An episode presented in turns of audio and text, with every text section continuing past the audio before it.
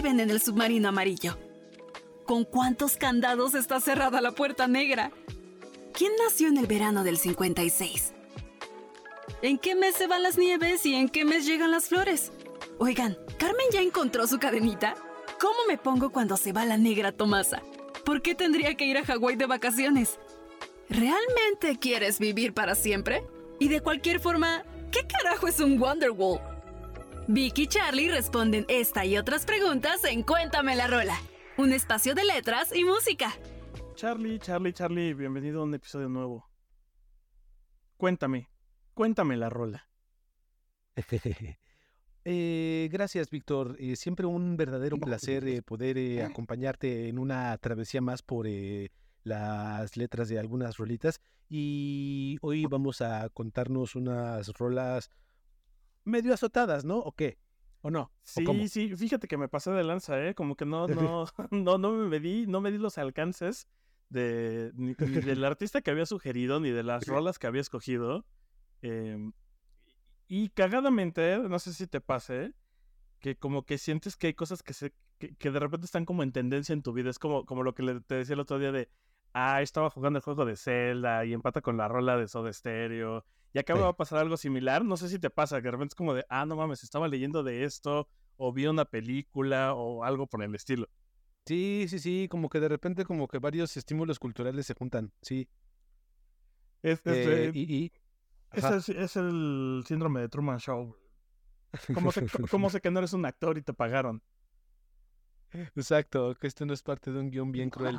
Sí, de acuerdo. Eh, vayamos entrando un poco en, en, en, materia, si te parece, ¿no? Vayamos presentando a la artista que, que, que, a la que hoy dedicaremos esta emisión, que es Florence Welch, ¿no? Eh, Floronche, exacto. Este, pues sí, eh, oye, bueno, me pasan muchas cosas ahí raras. Eh. Sí pues Florence, eh, bueno, eh, la banda tal cual Florence and the Machine, que fue formada por Florence Welch y eh, otra chica que en este momento no recuerdo el nombre. Isabella Summers, perdón, que ellas que se, hacían, que se hacían llamar Robot and Isa, Florence Robot and Isa Machine y luego por eso se cambiaron a Florence and the Machine. Pues este es, es una banda que tuvo un auge en el, ¿qué te gusta? 2010, ¿no? Fue donde más, más pegue tuvieron. Eh, que podría pensarse que iban a convertirse en un One Hit Wonder. Eh, y, que además yo estoy equivocado, ¿eh? porque la, la rola que yo pensaría que fue que, podría haber sido su One Hit Wonder ni siquiera es su rola más escuchada ni la rola que entró en los tops en el número uno. Que es, es, la, es la primera rola con la que vamos a abrir, que es Dog Days Are Over. Y pues bueno, yo, yo personalmente pensaba que sí sería como la rola que todo el mundo conoce y resulta que no, mano. ¿Pero por qué hiciste, la, hiciste una encuesta o cómo, llegaste a esta...? No, no, tal cual me puse a investigar. a investigar significa abrir Google y salió Wikipedia. Cuenta, y, ajá. Y, te muestra que, que, sí, que es una de las canciones que entró en el top de, de rolas de Florence en el top 10. Pero no es la uno. La número uno es Spectrum, Say My Name. La número dos es Shake It Out, que también vamos a hablar de ella. Y la número tres es Cosmic Love. O sea, ni siquiera está en el top 3. Es la cuarta rola más exitosa de, de Florence. Bajita la mano, Florence justo tiene como ese poder de que tú podrías. Yo, por ejemplo, el, el super hit que escuché de Florence and the Machine es You Got the Love. Entonces, eh, y creía que esa era como una de las, por lo menos en el top 3, y me pasó exactamente lo mismo. Entonces, bajita la mano, o sea, como que Florence and the Machine sí produjeron dos, tres rolas como, o sea, putazos, ¿no? Sí, y, y fíjate que si entras a Spotify, las dos rolas que salen con más reproducciones son Dog Days Are Over con 735 millones de reproducciones. Y luego You Got the Love con 472. Sin embargo, no sé, o sea, 735 de Dog Days Are Over no se me hace mucho tomando en cuenta que este episodio se está grabando, que te gusta, un mes, mes y medio después de que salió la película de Guardians of the Galaxy 3 y que esta es la rola que cierra y que justo la hizo que regresara. O sea, la verdad es que yo creo que los números sí están por ahí de... No es la rola menos exitosa, pero sí tampoco era el top, top, top, top que todos pensábamos. Sí, sí, sí, creo que entiendo tu punto. Eh, ambas, curiosamente, tanto Dog Days Are Over como You Got the Love, eh, pertenecen al, al, Between Two Longs, que según yo, ese sí podría decir con un poquito más de seguridad que es como el disco más eh, escuchado, famoso, que pegó más. Sí, que además fue su primer disco. Exacto. Entonces, pues Eh, bueno, ajá. Sí, fíjate que. mm, Y ya lo veremos. eh, Digo, vamos a Tenemos tres rolas de tres discos distintos. Tenemos justo este del Between the Lungs. Luego tenemos del de. ¿Es el Cosmic? ¿O cómo se llama este? Mm, No me acuerdo, pero o sea, justo según yo salieron como con un año de diferencia uno y el otro. Exacto. Eh, sí, tiene un nombre como místico el otro disco. eh, que fue. Es, el segundo disco, el de la, la segunda rola que vamos a hablar. Y luego la otra es del último que era el Dance Fever, creo. Sí, correcto, que este ya es del, eh, que me parece que ya es del 2020, si no mal recuerdo. El Dance Fever, pasaron ya como 10 años. Eh, el Ceremonials es el Ceremonials, álbum del que exacto. vamos a hablar, exactamente, y ya después, 10 años después, el, este, el que tú mencionas, Dance Fever.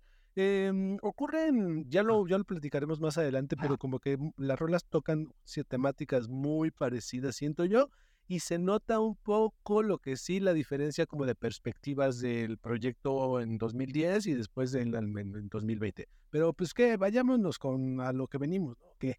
Sí, sí, sí. eh, pues mira, va- vamos a empezar como, cómo va, cómo, cómo empieza esta rola. Empieza rudo, porque Por dice... favor. eh, no somos tan dies- diestros en nuestro inglés, entonces vamos a hacer las traducciones, pero vamos a buscar las palabras más cercanas. Discúlpenos si no es Venga. lo correcto. Eh, pero dice, eh, la felicidad la golpeó como un tren y, y seguía atorada y a pesar de eso no regresó, o sea, no se movía, ¿no? Eh, se trató de esconder en las esquinas, se trató de esconder bajo la cama, eh, trató de matarlos con besos eh, mientras ella volaba, con cada burbuja de, con cada burbuja que ella ocultaba en su bebida, o sea, le soplaba. Y con cada como que dice, hace esta alusión a que se iba por el drenaje eso, ¿no? O sea, como que trataba de ir, dejar ir esa felicidad que la golpeó. And wash it away down the kitchen sink. Entonces, eh, yo, yo lo que decía es, es muy de ansiosos, eh, porque eh, así empieza esta rola, es muy de ansiosos pensar que cuando todo está saliendo bien, algo está mal, algo va a pasar. ¿Qué va a pasar? ¿Quién sabe? Pero prepárate porque algo va a pasar. Eh, y, y- y tal cual esa frase de, de que algo malo va a pasar es, la, e, es lo que queda perfecto para el inicio de esta canción. porque justo, ¿no? Es, es- es lo que te quiere transmitir. Es, oye, traté de esconderme, traté de, de, de, de, huir, pero pues no, la felicidad me sigue persiguiendo. Sí, sí, sí, sí, Dr. Isa Rover es, es, es una rola fácil de incluir en una playlist, en la playlist de Se te acabó tu pendeje, si tú quieres. Pero la rola incluso toma el nombre de una pieza tipográfica del artista Hugo Roninoni, según entiendo, situada en Waterloo, un, uno espectacular ahí con colores eh, muy de bandera de arcoíris, lleno de color, muy de ambiente, eh, que justo dice Dr. Isa Robert. Eh, Florence comenta para una, comentó para una entrevista hace mucho tiempo, ya hace más de 10 años, que ella se inspiró como en este cartelito que veía todos los eh, días cuando pasaba en su bicicleta debajo del puente de Waterloo, todo muy primer mundista. Eh, y pues que un poco le invitaba como a esta reflexión. Si escuchas eh, justo esta primera parte, a mí me habla más de esa reflexión en donde creemos que la felicidad, como tú bien dices, es un fin y no un ejercicio diario, ¿no? O sea que, que, que si algo está saliendo chido, pues eh, significa que no es el final, ¿no? Como bien apuntas, estamos tan enfocados en, la búsqueda, en su búsqueda que cuando pues, llega nos sobrecoge, pero hay que agarrarla con suficiente fuerza para que no se nos escape. Eh, según yo, es un poco el, el- el- el significado de la, de la rola y sí, creo que concuerdo bastante contigo. Perfecto. Y, y- ahora voy a hacer un breve paréntesis. Yo recuerdo, y no sé si fue la mala interpretación de un amigo, y, y recuerdo haber visto esa nota.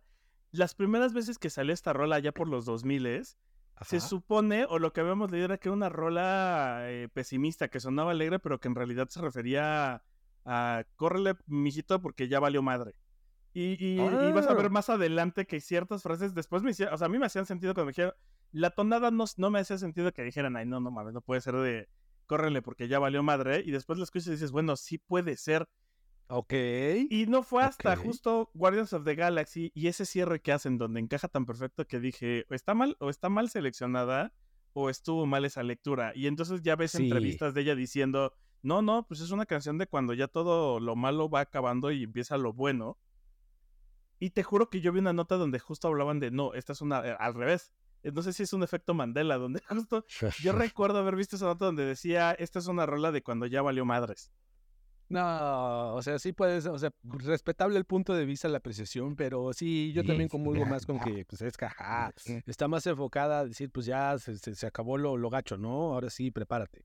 Exacto, y, y ya entrando a, a, la siguiente, que es el, el coro, los, los días de perros están, ah, se han terminado, los días de perros ya pasaron, y los caballos vienen, así que mejor corre.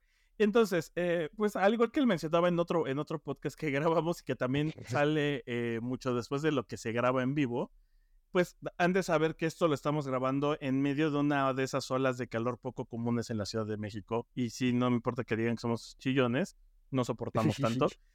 Y, esto, y esto lo cuento y es relevante porque bien lo decías, esta, esta frase se, inspiró por Lawrence en, esta pieza gráfica pero que además se refiere a la, frase de un día de perros. Eh, es, un, es una frase muy común del argot inglés que se refiere a un día caluroso, a un día tan horrible que te deja sin fuerzas, que te deja con ganas de mejor irte a visitar a Chabelo, porque ya el ánimo lo traes por los suelos. Y a todos nos pasa, los días que hay calor, de verdad no quieres trabajar, no quieres hacer nada, solo quieres refrescarte y morirte un poquito. Y, y, ya contabas esa historia, ¿no? Al final ella se inspiró justo en esta frase que viene tanto de esa idea de, pues estos días horribles de calor ya terminaron y además, pues bueno, de este letrero que veía todos los días de camino a su casa. Exactamente. Sí, eh, me gusta mucho de esta parte de la que estás hablando, de esta parte específica de la rola, The Horses Are Coming, como tú bien lo tradujiste, pues, ahí vienen los caballos. Es, es, muy hermoso escuchar estas referencias a los caballos en un sentido tan profundo, ah, enfocado a la liberación humana. El clásico, me recuerdo así de primera instancia, y ya quien escuche eh, este podcast tendrá como la libertad de pensar en otras, en otras rolas que hagan lo mismo. El clásico Goodbye Horses de Kulasarus, eh, famosa, muy famosa por ser el tema del de, silencio de los inocentes de los 90.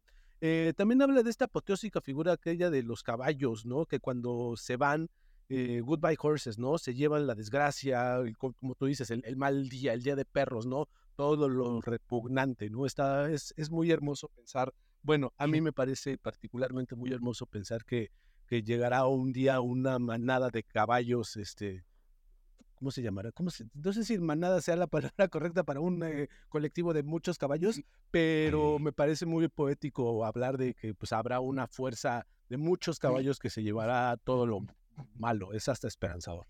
Estoy casi seguro que sí se dice manada. Ahora, aquí es cuando yo la primera vez que lo leí te decía que era como una canción apocalíptica. Me hace sentido porque decía, bueno, este, pues ahí vienen los caballos, los caballos del apocalipsis, empieza, a correr porque ya vienen. Sí, sí, sí. Sí, y, finalmente también es una cuestión también muy de enfoque, ¿no? O sea, puede que también, ¿por qué no? En algún universo este, puede hacer ese, ese enfoque de, pues, corre, pero entendamos también, aprendamos eh, un poco de este tipo de letras a entender la, la crisis como ese momento en donde lo malo no termina de acabarse y lo bueno no termina de empezar. Oportun crisis, dijera Homero. Por cierto, dato curioso, también es válido, o sea, sí se dice manada de caballos, pero también es válido decir caballada. Ah, gracias, perfecto, perfecto. Pues bueno, la caballada ahí viene y mejor corre. Y entonces, Exacto. Eh, y, y, bueno, pues síguete, por favor. Y justo empieza con él, corre rápido, corre por tu madre, corre por tu padre, corre por tus hijos, por tus hermanas y por tus hermanos. Deja todo lo que amas y todas tus pertenencias. Tú no puedes llevar cosas cargando si quieres sobrevivir. Y aquí otra vez, de nuevo, a mí en la parte de cuando pensaba que esto era apocalíptico, pues también tenía sentido de, ya valió madres, güey. O sea, déjalos y sálvate porque ya se los cargó el payaso. Todo terminó, señores. Ajá. Exacto. Eh, pero no, ya, ya, que, ya que ves la entrevista y ya entiendes el contexto, está súper chido la idea, porque justo, pues al final esta rola lo que dice y, y, lo que trata, y creo que ese fue el contexto que no dimos más arriba, y que no di, me salté directo a mi primera conclusión, es que ella lo que decía es, se trata de esta rola donde debes de dejarte ser feliz y que cuando llega la felicidad debes de aceptarla en lugar de estar pensando que algo malo va a pasar. Y en esta parte de corre por tu madre, por tu madre, por tu familia, pues eh, es válido correr por las, las personas que amas, pero también tienes que dejar esas cosas que crees que quieres, pero que solo te están haciendo un lastre. Porque si quieres sobrevivir, si quieres ser feliz, pues tienes que ser pleno y liberarte y ser ligero. Y, y, creo que eso es a lo que se refiere con esta frase de deja todo porque no puedes estar cargando cosas si quieres sobrevivir, slash quieres ser feliz. Sí, estoy de acuerdo. Eh, desapego en un sentido muy budista. Ya lo apuntaste tú. No creo que tenga yo que, que andar mucho aquí. Pero, pues eso, para ser libre, para ser libre hay que soltar, ¿no? Que creo que es básicamente lo que está intentando decir. Exacto. Que el otro día nos pasaba, y no sé si estabas ese día en la oficina cuando a alguien, a, alguien cercano a ti le decía que tenía que dejar ir. y que se quejaban de que esa política de, ay, es que te dicen que dejes ir como si fuera tan fácil. Y es, no, o sea, la neta es que si no quieres dejar y eso te, hace feliz, está bien. Pero creo que sí es bien válido decirle a alguien deja ir cuando siente que le está haciendo daño algo. O sea, es como, pues, si no te está haciendo bien, pues la neta sí deja ir. Sí, sí, en un sentido eh, un poquito más práctico, yo también platicaba eh, a veces con, eh, platicé alguna vez con un compañero que tenía la oportunidad de irse a, radicar a Italia y pues tener una vida increíble, ¿no? Y lo que me decía es, pero es que pienso, por ejemplo, en mi madre, en mis hermanas, ¿no? En, en los años que voy a pasar, pues ya no, porque, no viéndolas, ¿no? Y eso me hace sufrir un poco. Y exactamente esa parte de Run for Your Children, Your bla, bla, bla, bla, bla, me recuerda un poco también esa experiencia personal con este amigo al que terminé diciéndole, y creo que tienes razón, es muy válido que los extrañes, pero finalmente en el aquí y el ahora es necesario desapegarse para justo vivir experiencias que nunca más en tu vida se van a repetir. Entonces, pues es una canción eh, muy profunda y creo que entiendo por qué, aparte, de no, me, no me dejarás mentir, eh, en vivo truena muy duro truena cabrón y más. Por ahí anda, se, pusieron, obviamente se pusieron de moda los videos otra vez. Por ahí anda una presentación que creo que es un Saturday Night Live y está muy cabrón. Mm. Sí, bueno. Tiene buena proyección. La neta, tiene muy buena proyección Florence, entonces creo que eso ayuda muchísimo a darle más fuerza a la canción. Totalmente. Eh, y básicamente llegamos al final. Esta es otra de esas canciones cortas que se repiten muchas veces. Em, eh, ajá dale, si quieres, presenta el siguiente párrafo. Eh, espera, es que em, ya tocamos la parte de nunca quise nada de ti. Eh, eh, justo esa vamos. Esa es la última. Bueno, justo. Y, y, bueno, continúa diciendo la, la, letra. Y nunca, y nunca quise nada de ti, excepto todo aquello que tenías y que pues, se dejó después de esto, ¿no? la, la felicidad te, la, la, golpeó como una bala en la espalda, eh, golpeado por una gran fuerza, por alguien que debió saber mejor que eso, ¿no? O sea, ese, siento que aquí es fácil eh, confundir esta parte con un sentimentalismo de, o sea, como si estuvieras hablando de alguien más, ¿no? Pero, pero bueno, por favor, eh, compártenos tu, tu, tu, apreciación, que creo que lo clarifica muy bien. Eh, sí, te decía que yo creo que en esta parte, no, cuando dice no quise nada de ti excepto todo y debiste haber sido una persona que supiera mejor de eso, no se refiere a un tercero, como bien dices, creo que apunta, se está hablando a sí mismo, está teniendo un diálogo interno diciendo, pues yo nunca te pedí nada, pero al mismo tiempo te pedí todo.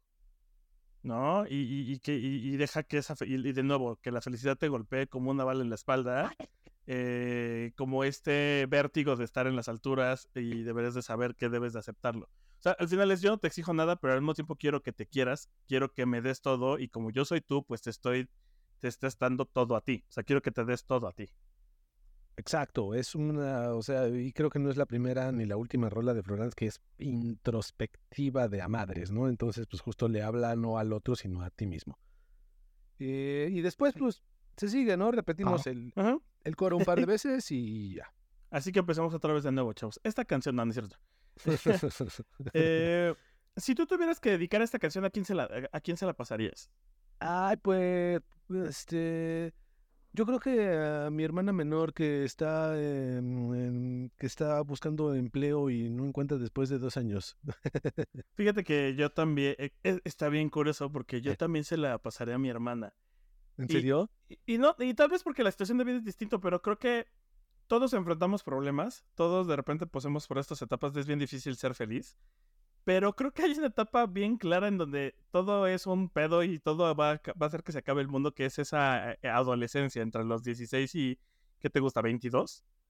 Sí, eh, eh, acabas de tocar un punto eh, muy interesante. Este, cuando analizaba un poco las letras de las rolas que analizar, entendiendo por analizar, leerlas y ver qué se me ocurre, este, mm, percibía como mucho enfoque también a este tema de la salud mental, como la, la importancia de reconocerte con defectos, eh, justo lo que hace, lo que hace Miley Cyrus mucho últimamente. Y creo que empiezo a entender un poco por qué tantas personas se identificaron en su momento con Florence and the Machine. Sí. Eh, ya vi tu otro comentario de la siguiente rola. Lo voy a te contesto en la siguiente rola. Este. Muy bien. Pero sí, no, yo totalmente también a mi hermana, justo creo que, aunque hay muchos contextos en los que se pueden usar, creo que es algo que me gustaría que, que, aprenda más rápido que nosotros. Sí, sí, de acuerdo, de acuerdo, y es importante. Y, sí, también creo yo que hay una edad en particular en la que este tipo de cosas te, te pegan, te pegan más duro. Eh, pues que vamos con la siguiente rola, ¿no? Ya de una vez, ¿ok? Sí, sí, vas, empieza. bueno, la, siguiente canción que escogimos es, es Shake It Out. Eh, que como bien decíamos, eh, eh, está disponible en, un álbum que salió justamente un año después de Longs, el Ceremonials. Y la canción empieza así, Regrets collect like old friends, o sea, como quien dice, como que los, las culpas se coleccionan como viejos amigos, ¿no? aquí para, para, para revivir tus momentos más oscuros. Eh, no puedo ver otra, no puedo ver alguna manera, ¿no? No puedo ver un camino. Y todos los, los demonios o los ghouls, que les llaman como los espíritus ahí medio malignos, salen a jugar. Eh, y lo que te preguntaba y lo que hacías referencia en, esta parte es, bueno, en las notas de esta, de esta canción, las notas de producción, yo, yo te preguntaba a ti si fue tu intención dedicar una emisión de este podcast a la salud mental o simplemente te gustan mucho esas rolas. Ya cuando una rola empieza a hablar como de los, los goals que salen a jugar, ya sabes más o menos de qué va, ¿no? De qué te va a empezar a hablar. Y por lo que yo entiendo, y ahorita tú me compartirás tu punto de vista, se trata como de espabilarse las experiencias difíciles y duras que vienen como con los asuntos mentales. Eh, ¿No? Eh, pues mira, la verdad es que si, si, nos ponemos a pensar en, en rolas y salud mental, pues básicamente creo que los cinco episodios han tocado de una u otra forma eso. Ah, tienes razón. Es casualidad. No lo sé, no, sé si 17 años, este, ¿sabes?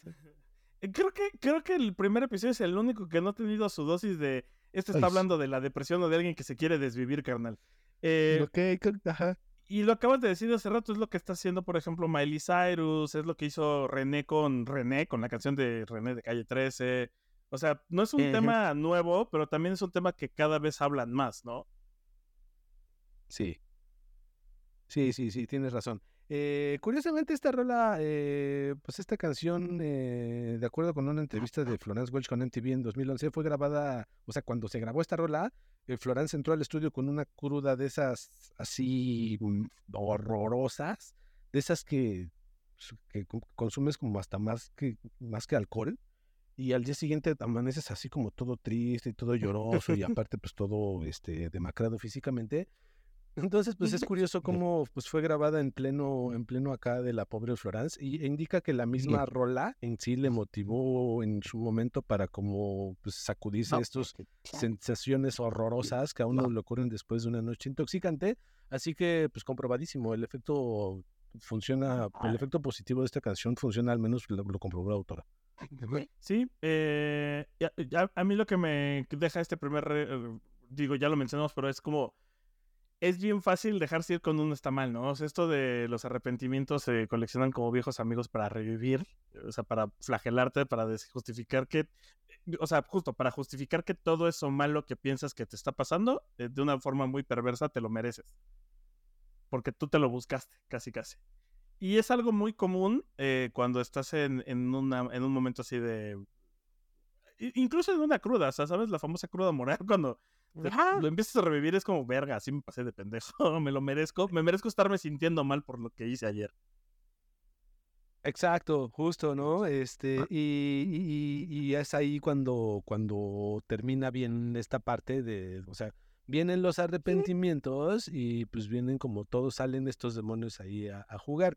La rola sigue con eh, la siguiente, el, el siguiente fragmento de letra. Y cada demonio quiere como su, su, su pedacito, como su laguna ahí de carnita para divertirse, ¿no? And every demon wants his pound of flesh. Pero me gusta eh, guardarme algunas cosas para mí. eh, y lo que y me gusta mantener mis asuntos ahogados. Eh, eso es siempre es más es más oscuro después del atardecer. S- eh, pues eh, fíjate que ahora que lo lees así, o sea, sí, justo, cada demonio, quiere un cacho, pero me gusta más bien me esfuerzo en mantener algo para mí. Eh, esta frase de siempre es más oscuro antes de amanecer, pues sí, ¿no? Es como la frase del koala de Zinc. O sea, lo único bueno de tocar fondo es que ya solo puedes subir. Y aquí igual siempre va a parecer más difícil antes de que mejore. Pero además ahora que, que, que lo leías, pues me quedé pensando en que justo habla del alcoholismo. Es verdad, claro, la palabra hogar es, es clarísima y yo Sí, tampoco sí, lo había sí. notado. Sí, o sea, es, y, y eso es algo muy común en muchas personas, es, la realidad es que el alcoholismo mu- muchas veces tiene de fondo un tema de quieres ahogar algo, quieres ocultar algo, quieres dejarlo detrás.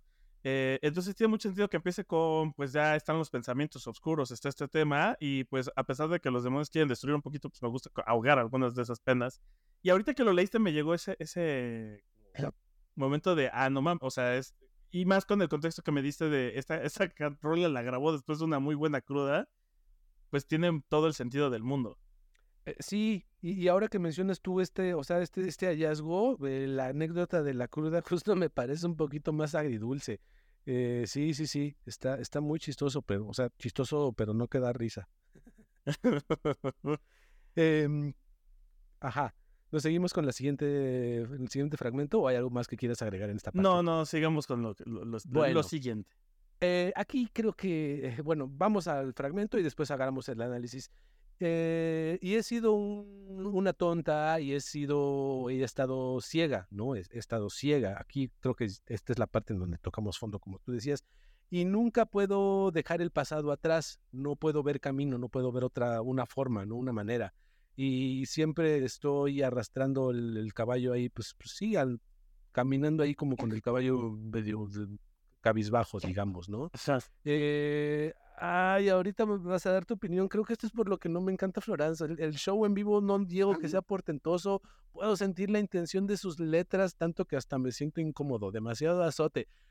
No veo, no puedo dejar, fui una tonta, un caballo, güey. Perdón que lo diga, pero son dos discos distintos, pero lanzados con un espacio de un año entre uno, entre uno y otro. Y siento que con todo respeto para los fans, a quienes respeto, llamo mucho, estoy escuchando un poco lo mismo, pero con un empanizado diferente. Y lo mismo me pasa un poco en vivo.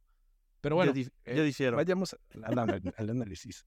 Yo difiero, ¿y sabes por qué? Eh, uno, de entrada, gracias por, por iluminarnos de que está hablando de otra cosa. O sea, la primer rola habla de que por fin la felicidad llegó. O sea, por fin, después de mucho pelear, después de mucho chingarle, eh, después de mucho sufrimiento, pues llega la felicidad y acéptala, ¿no? O sea, no habla de tristeza, no habla de ahogar cosas, habla de, de ser feliz. Es tu primer disco, estás teniendo un chingo de éxito, tu, tu proyecto está funcionando Es verdad. hazlo por razón. todos.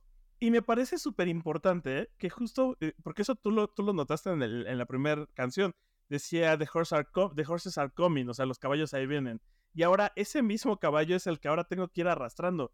Y, y, y me parece anecdótico por lo mismo que decías y que se nota en cada uno de sus discos que está hablando de lo que está sintiendo. Y entonces, Sí. después del éxito profundo del primer disco, pues ahorita, a- ahorita no estamos en nuestro mejor momento, no podemos ver más allá de, de, de lo bueno que tenemos y nos sentimos de la chingada y, y ese caballo que llegó, pues ahora es una carga. Lo cual desde ese punto de vista ya no me parece tan soso y es entonces un poquito más profundo de lo que parece, porque justo después de, ajá, y en un proceso natural de una, de, de un ser humano me parece, me da hace todo el sentido que después del, de tocar el cielo con la gloria, el éxito, la fama, las ventas, todo, pues vengan los vicios, ¿no? Y pues que, quien no tenga un vicio, que arroje la primera piedra pero pues naturalmente uno se agarra de, de- del, del que tú quieras, de tu favorito, y desde ahí puedes justo llegar a tocar fondo, a ya no ver camino. Acabas de abrirme un poco más los ojos con, con Floranza, con Floranza de Machine, creo que fui demasiado duro con ellos. Al final canta bien y es noble. Hemos empezado la siguiente con creo que odio Florence, no espera. Ajá, exacto. Pero bueno, este, aquí tú, tú, tú, tú tienes una anécdota muy interesante que, que compartiste en tus notas sobre esta parte de la rola. Sí, fíjate que hablando de esto de los, de los arrepentimientos y de cómo te la pasas como haciéndote las chaquetas mentales de me merezco todo lo que me pasa y todo lo que me hace sufrir. Y que también entiendo que te sea de hueva. La verdad es que esa, esa actitud bastante me tiro al piso puede cansar muy rápido. Y es algo que, por ejemplo, sucede en... Hay una, hay una parte de How I Met Your Mother, eh, para quienes la vieron lo, lo toparán luego, luego, donde Robin, una de las protagonistas, por fin decide con un güey apostar por él, ¿no? Y decir, me quedo, le hacen una oferta de trabajo y no la acepta. Y después de, eh, al final del episodio, este güey le dice, él era la segunda opción y le dice, pues yo acepté la oferta de trabajo. Y entonces los siguientes episodios es como ella se deja ir y en la parte Ajá. chistosa, ¿no? Porque es como de, tiene días sin bañarse, encuentra un cheto en el cabello y se lo come. Y entonces te muestran que todos los días, eh, de repente un día se topa con el noticiario en donde este güey empieza a trabajar y todos los días le marca el celular, lo empieza a amenazar, dice que va a matar a la nueva novia. Y te van contando a lo largo de, no me acuerdo si es en un solo episodio o en dos, cómo tiene esta actitud de no dejar ir y de, y- y de estarse lastimando, recordando que pues apostó por algo y no le salió.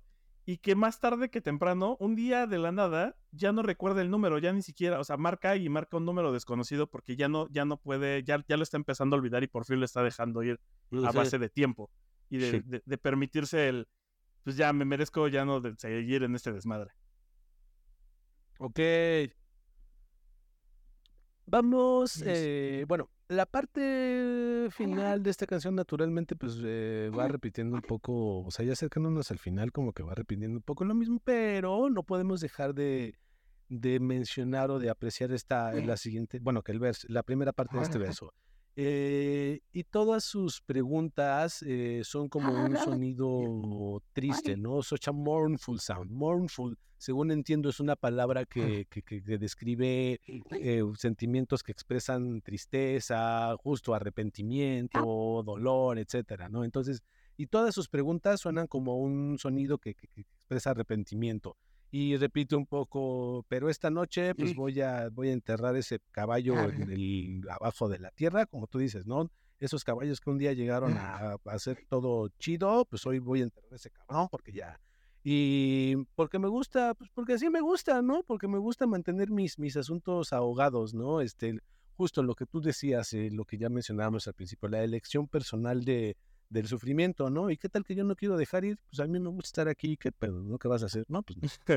Eh, eh, es- aquí, aquí entra esa frase de como ese audio que es como de un güey del, del triple A, de la doble A. De, déjame morirme en mi vicio, yo me quiero ir así. Sí. Sí, justo, creo que es un poco de, de eso, es lo que, como tú bien lo apuntabas, de eso va un poco esta rola. Y eh, pues después, ajá, repetimos como un mantra el shake it out, shake it out, shake it out. Y pues eso, eh, aquí me sonaba un poco como en Dog Days Are Over, pero después de la, de la revelación que acabas de manifestar, pues ya no tanto. em, y pues me, me, me- me- llama un poco la atención esta frase de que la repite también, le, y es, es difícil eh, bailar con un, con un demonio en tu espalda. Pero bueno, también me parece muy adecuado que se mencione o que se no, no. reconozca que pues hay un demonio en tu espalda, ¿no? Entonces, pues bueno, eh, pues eso. Eh, fíjate que ya, ya hablando de que es una canción de alcoholismo, lo cual cambia mucho la perspectiva de lo que estábamos analizando. Sí, Esa, esa frase específicamente, la de es difícil bailar cuando tienes un demonio en la espalda, me recuerda esta escena. Eh, de es una película que habla sobre justo el alcoholismo y es con este dude que... Se me fue el nombre ahorita, el que salió en Animales Fantásticos. Que suplió a Johnny Depp. Ah, sí, claro, este actor increíble que se llama Eddie Redmayne. No, no es Eddie Redmayne. Ah, entonces Jude Law. Eh, otro. Ah, Entonces no, no doy, olvídalo. Ah, Ezra Jude- Miller. Matt Mikkelsen. Ah, claro. ajá. No sé si recuerdas que Matt Mikkelsen hace como dos años, tres, lanzó una película que se llama Brindis, creo. Eh, y hay una escena donde él está bailando y es majestuoso y es como va caminando por la calle y en realidad es, es su visión, pero la realidad es que es un triste borracho que está tambaleándose por las calles y termina tirado en cualquier banqueta de una calle sucia. Eh, sí, totalmente. La película se llama Otra Ronda, como eh, esta película que hace referencia, y, y justo la famosa escena final de Otra Ronda eh, retrata, ajá, en apariencia es un hombre que está viviendo el momento de su vida, ¿no? La felicidad en su punto más alto. Y pues no es como, es el final. Y la película es eh, justo un retrato de cómo, o sea, cuando no vamos a entrar en detalles, pero cómo el alcohol deteriora vidas humanas hasta un punto triste, ¿no? Hasta el punto de, de hasta puntos fatales. Y sin embargo, pues, ¿qué esperas que haga un, o sea, un alcohólico, pues, ¿qué esperas que haga un alcohólico? Que salga adelante por su propio pie así de fácil, es difícil. Lo más probable es que se mantenga un poco en ese, justo, ¿no? En esta, repitiendo ese mantra de, pues a mí me gusta ahogar mis penas, carnal, ¿no? Exacto. Eh, creo que vamos a terminar. No, sí, te digo que me pasé de lanza. Son, ya son dos rolas que van a ser como de, híjole, ¿y ahora qué sigue? sí, sí, o sea, pero bueno, o sea, es el, el, punto, creo que el, donde convergen estas dos canciones es eh, pues, si algo sabe hacer bien eh, Florence and the Machine o supo en su momento hacer bien es hablarse a sí misma o a sí mismas o a sí mismas. Eh, y pues como el hecho de, de, reconocer, como tú bien dices, el, el, la salud mental aquí es prioridad y está muy, pues, muy interesante ver cómo se abordan temáticas de diferentes, desde diferentes eh, puntos de, de la vida. Eh, ¿Pasamos a la siguiente o qué? Sí, pa pasamos a la siguiente rola. Creo que más bien sí vale la pena nada más para terminar de cerrar. Sí es una rola de alcoholismo. O sea, el, no, la claramente. última parte es estoy dañada, sí estoy dañada, sí, así que aquí hay unos tragos para brindar en la oscuridad, estoy lista para sufrir y estoy lista para la esperanza. Eh, es un shot en la oscuridad directo a mi garganta, porque estoy buscando por el cielo y estoy encontrando el demonio en mí y pues no me importa lo que vaya a suceder, yo voy a dejar que suceda. O sea, efectivamente, como ya apuntaste al final, es un, pues sí, todo muy bonito y todo, pero pues es, yo me quiero morir en mi vicio, carnal. Déjame. Sí. Sí, sí, sí, y, y sí, eh, o sea, es indiscutible. Ya después de leer un poco con detenimiento esta canción, por lo menos dos veces, eh, sí apesta un poco a, a, a Bacardí Blanco. Eh, no, ¿sabe? ¿A, ¿A, quién se la dedicarías? Yo ya sé a quién. No, yo no. Por favor, tú dime. Yo, yo le mandaría esta rola a Calderón y le diría, chale, carnal, te entiendo. Discúlpame por todo, perdón por todo, y perdón por todo, y, perdón, y, y, gracias por tanto. Y la siguiente, yo se la dedicaría a Andrés Manuel. No, no es cierto, no es cierto, ¿eh? es broma. Ahí se fue la monetización. no, no es cierto, es, es, es, es, una broma, pero la siguiente canción eh, habla, habla un poco, es un retrato creo un poco más, eh, pues más realista y menos introspectivo. Eh, la siguiente canción es King, ¿no? Exacto. Que si lo quieres traducir al cine, esto sería como retrato de un matrimonio. Totalmente. Perdónenme, perdónenme porque no sabía lo que estaba haciendo. Ah, bueno, pues, vas, vas, vas. Eh, por favor, con, eh... tu, con, tu, opinión justifica lo que acabas de hacer. Eh, no, honestamente, esta canción, hay muchas razones y ahorita me voy a dejar ir eh, y no tanto, también voy a poner por qué no tanto. Me gusta mucho porque madres, o sea, se me hace muy fuerte en otros sentidos, pero sí también okay. me mamé. esta empieza con, estamos discutiendo en la cocina sobre aquello de tener hijos y sobre, sobre el mundo que se está acabando y el tamaño de mi ambición. ¿Y qué tanto es que el arte lo vale? Aquellas cosas en las que eres mejor es aquellas cosas en las que me hacen más daño. Hay pelea, hay tiro, ¿no? Eh. Hay tiro, hay tiro, tal cual. O sea, esta es una escena muy común en cualquier casa donde, y, donde hay una discusión de una pareja. Eh, como tú bien dices, pues eh, ha pasado el tiempo, las cosas ya no son tan lindas. Y estamos hablando sobre un tema que pasa con muchas parejas y muchas familias. El papel de la mujer sobre, pues tu papel es tener hijos, mija, ¿no?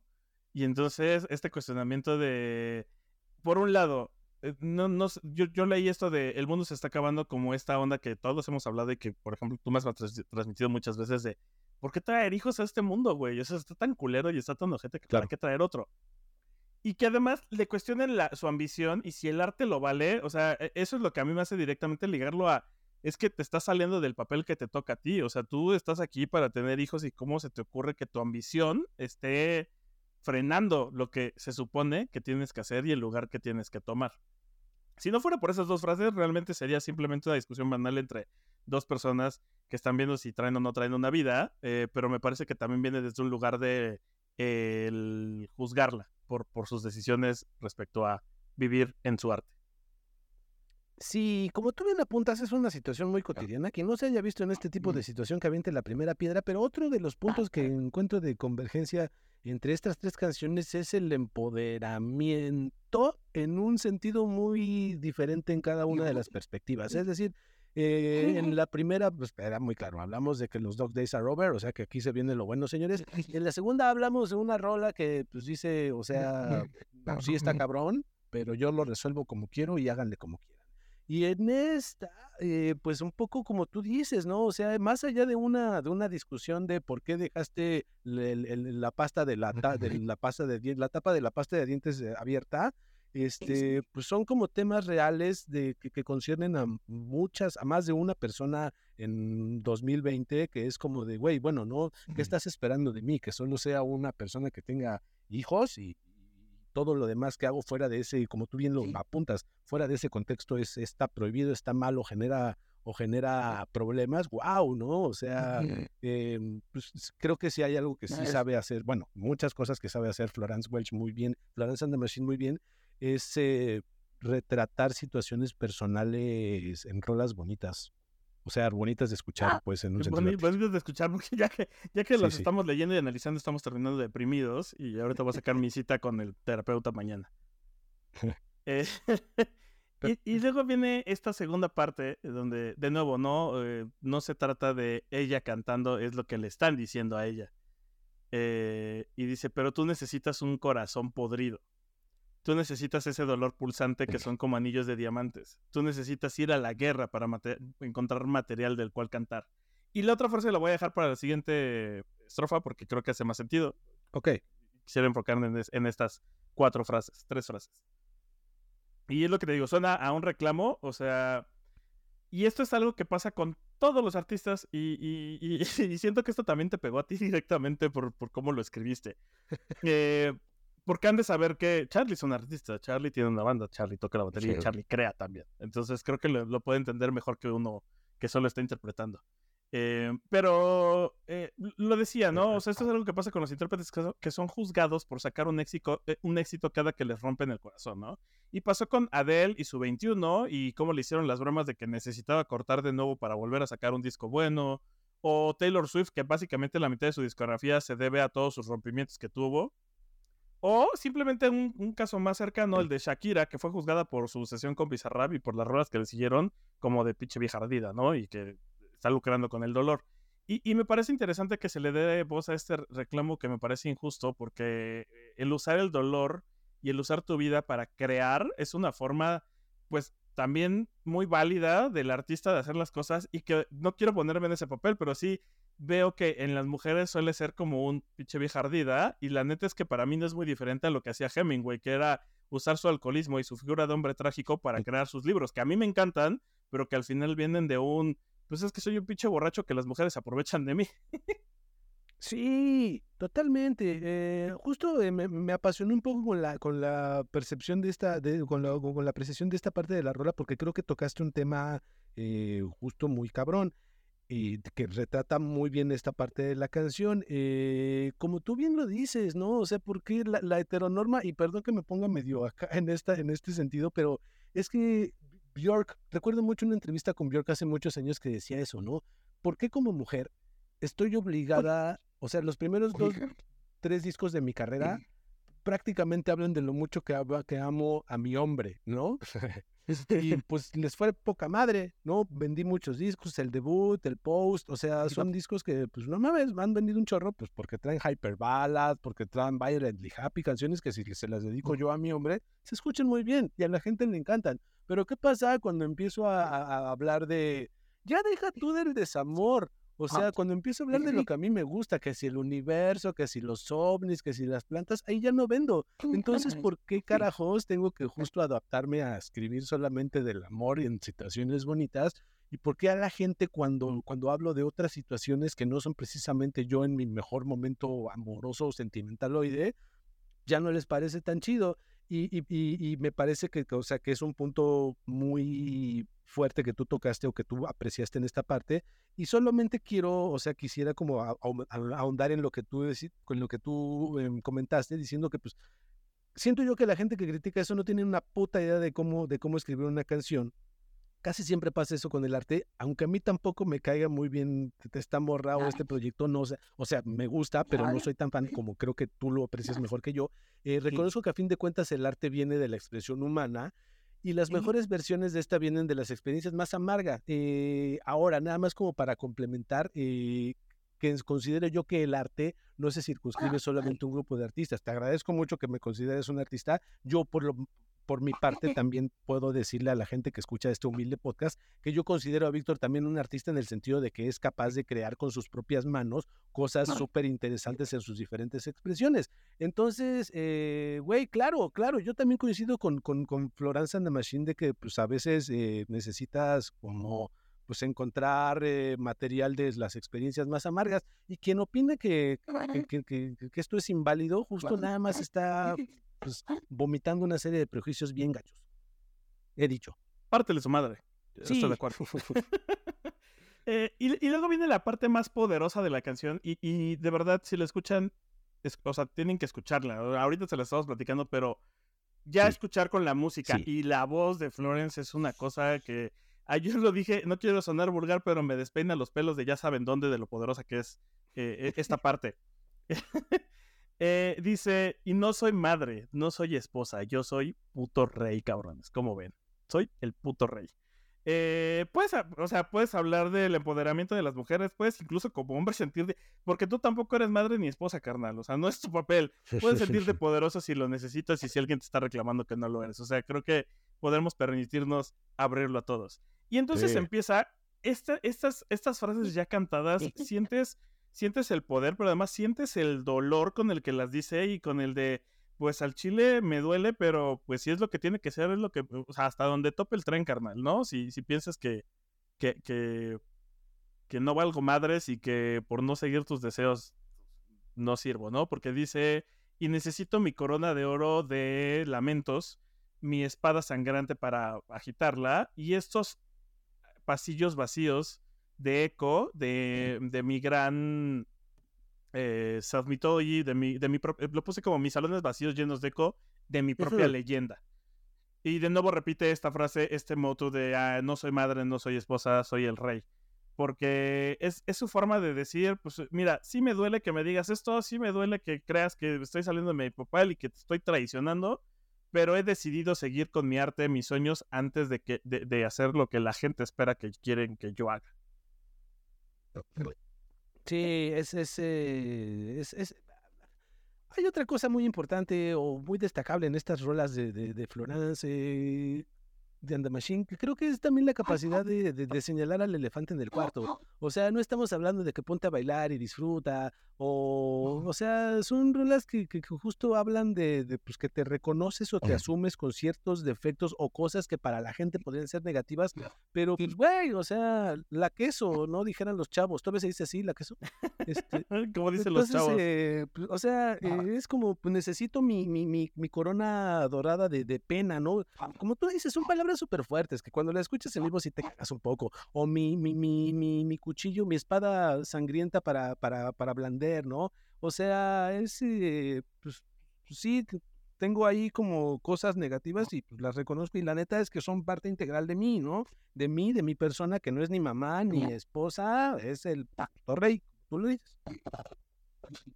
Eh, y ya, yo sí me dejé ir en el siguiente párrafo. Este, discúlpeme, discúlpeme usted. Eh, y tiene que ver de nuevo con el contexto. Eh, pero una mujer siempre es retada a ser una cambiaformas. Siempre que piensas que ya lo, ya lo dedujiste, te cambian las cosas. Y, o sea, te cambian las reglas y tiene que ser de nuevo. Esta otra frase, y ahí no voy a andar mucho ahorita, les voy a decir por qué, porque dice que son esas extrañas garras que están eh, raspando desde, mi desde el dentro de mi piel. Este, nunca, nunca supe que mi asesino vendría dentro de mí. Eh, otra vez la frase de no soy madre, no soy esposa, soy el rey. Entonces, no vamos a hacer un análisis profundo respecto a este tema de que el hijo le está arruinando la vida o le podría arruinar la vida. La verdad es que eso da para otro tema, no me siento capacitado para hacer ese tipo de análisis. Creo que entra en otras cosas. Y además, lo que te decía, ¿no? O sea, e, esta canción está, está siendo complicada porque al menos sé que ambos no quisiéramos caer en, en como en este chiste de Boya Horseman, en vatos opinando de cosas de morras. La verdad es que estamos hablando desde cierta apreciación y desde ciertas cosas que observas de ellas desde tu lugar como hombre, pero la neta asumir cómo se sienten está difícil y aunque lo voy a intentar un poquito, lo voy a intentar porque da la casualidad de que eh, esta semana terminé de leer un libro eh, que se llama La ridícula idea de no volver a verte, donde la es una periodista española que usa como pretexto los, diarios de Marie Curie de, a partir de que muere su esposo Pierre, para hablar sí del dolor y sí de la pena y sí de la relación que tenían, pero también de, de hablar del tipo de mujer que fue Marie Curie y de lo que representó en la historia en una época y en lo que sigue pasando donde las mujeres pues no tenían derecho para estar en ciertos lugares. Pero además para seguir justo esa crítica de esto es lo que pasa, o sea, bien lo que dice en la parte de arriba, o sea, para una mujer, una mujer siempre es retada a tener que hacer otras cosas que los hombres no tienen que hacer y a tener que pensar de otra forma y que cuando piensa que ya lo logró le cambian las reglas. Y, tomaba la una anécdota que encuentro en el libro donde eh, pues sucede que William Thompson Kelvin, sí, el güey que me, el, el, el, cual se le debe el nombre de los Kelvins, la medida de energía, no la de los cereales, pues pidieron una especie de... Ah, pidieron una especie de castigo porque resulta que después de que se muere Pierre, ella, tiempo después, porque ni siquiera fue luego, luego fueron años, empezó a tener un amorío con otro, otro físico, otro químico que se llama, se apellida Lagevin, que también es un francés. Ok. Y fue el, el chisme de la comodidad científica. Porque el, el otro güey estaba casado, aunque tenía una relación súper tóxica, y a él nadie le dijo nada, pero a Marie Curie la tacharon de todo, güey. O sea, la tacharon de que era una extranjera polaca que le estaba robando los hombres a las francesas, de que era una traidora a la nación, de que le quitara, de que todos los méritos que logró los logró porque más bien se acostaba con Pierre y luego con este güey, que ella no había creado nada. Le pidieron que le retiraran el premio Nobel, no, querían dejarla subir, recibir su premio por acostarse con un güey. Y, siempre contestó de una forma bastante inteligente, pero en su mismo diario dice algo que se repite acá. O sea, güey, yo ya gané un premio Nobel, tengo un laboratorio, doy cátedra en la Soborna, soy la primera mujer que fue a la universidad que se tituló y que además da clases aquí, y no es suficiente porque me cogí un cabrón, y entonces ya no merezco nada de esto. Y, creo que eso me, me, llevó a recordar esa historia, esa anécdota que acabo de leer al leer esta frase. Sí, sí, sí, sí, sí. Eh, y pues que es una situación que, ajá, ¿no? Se repite todo el tiempo. ¿Cuántas veces no lo hemos visto? Este, o sea, eh, artistas que, mujeres, e, igual, igual que tú no quisiera como empezar a opinar de, ajá, de, de eso, particularmente porque pues yo no entiendo mucho, pero sí he observado que es un patrón que repetimos constantemente, ¿no? Madonna ha hablado al respecto eh, muchas veces, ¿no? Este eh, Janet Jackson básicamente este, perdió como básicamente terminó con su carrera después de haber hecho algo que su nombre lo habría hecho, no habría pasado absolutamente nada. En fin, es este, ajá, tú mencionaste el caso de Marie Curie. Eh, insisto, si hay algo que tiene muy chido Florence and the Machine es la capacidad como de, pues, de señalar problemas, ¿no? Está bien. Señalar lo que está ahí, como bien dijiste. Eh, después, bueno, ya vienen muchas repeticiones, unos coros, bla, bla, bla. Y viene el cierre y aquí es donde todo se va a la mierda. Venga. y, y, al final yo nunca he sido tan buena como creo que puedo, que, como creo que puedo ser. Eh, pero sí sé cómo desvestirme. Y nunca estoy satisfecha y nunca me dejarás irme. Solo arrástrame por el cabello en tu espalda y llévame a hacer el show. Eh, justo como lo mencionas, eh, no, no, entiendo bien qué clase de, de final sea este, este, eh, es un final feliz o un final triste, como tú bien lo apuntas. No entiendo, señor Víctor. Eso es un final y punto. Ya, despídete. es, que sí, güey, eso es, es algo que también me resonó, y eso no sé si tú lo has observado con las mujeres a tu alrededor. O sea, yo no, yo no lo hubiera, yo hubiera pensado que era como de un par, o que me tocó apenas vivirlo tan cercano pero la mayoría de las mujeres viven con esta carga de, de, inseguridad, de no ser suficiente en todos los aspectos, muchas veces, y que por eso es bien fácil, no quiero decirlo así, pero es bien fácil romperse, porque todo el tiempo están lidiando con todo el mundo opinando sobre lo que deberían de hacer y sobre cómo deberían de tratar sus cuerpos y trabajar y opinar y hacer.